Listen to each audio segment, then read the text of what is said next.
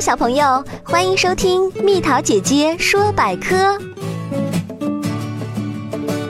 各国欢庆元旦的习俗都有哪些呢？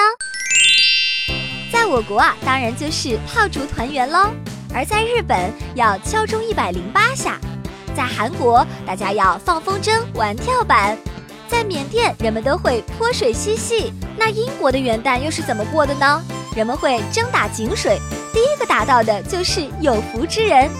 法国人会喝掉所有的藏酒，这样就能避免厄运。印度人会在额头上涂上红粉，表示吉祥如意。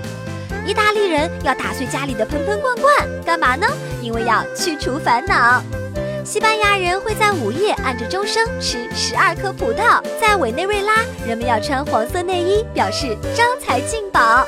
你老家的元旦风俗都会有哪些呢？欢迎补充哦。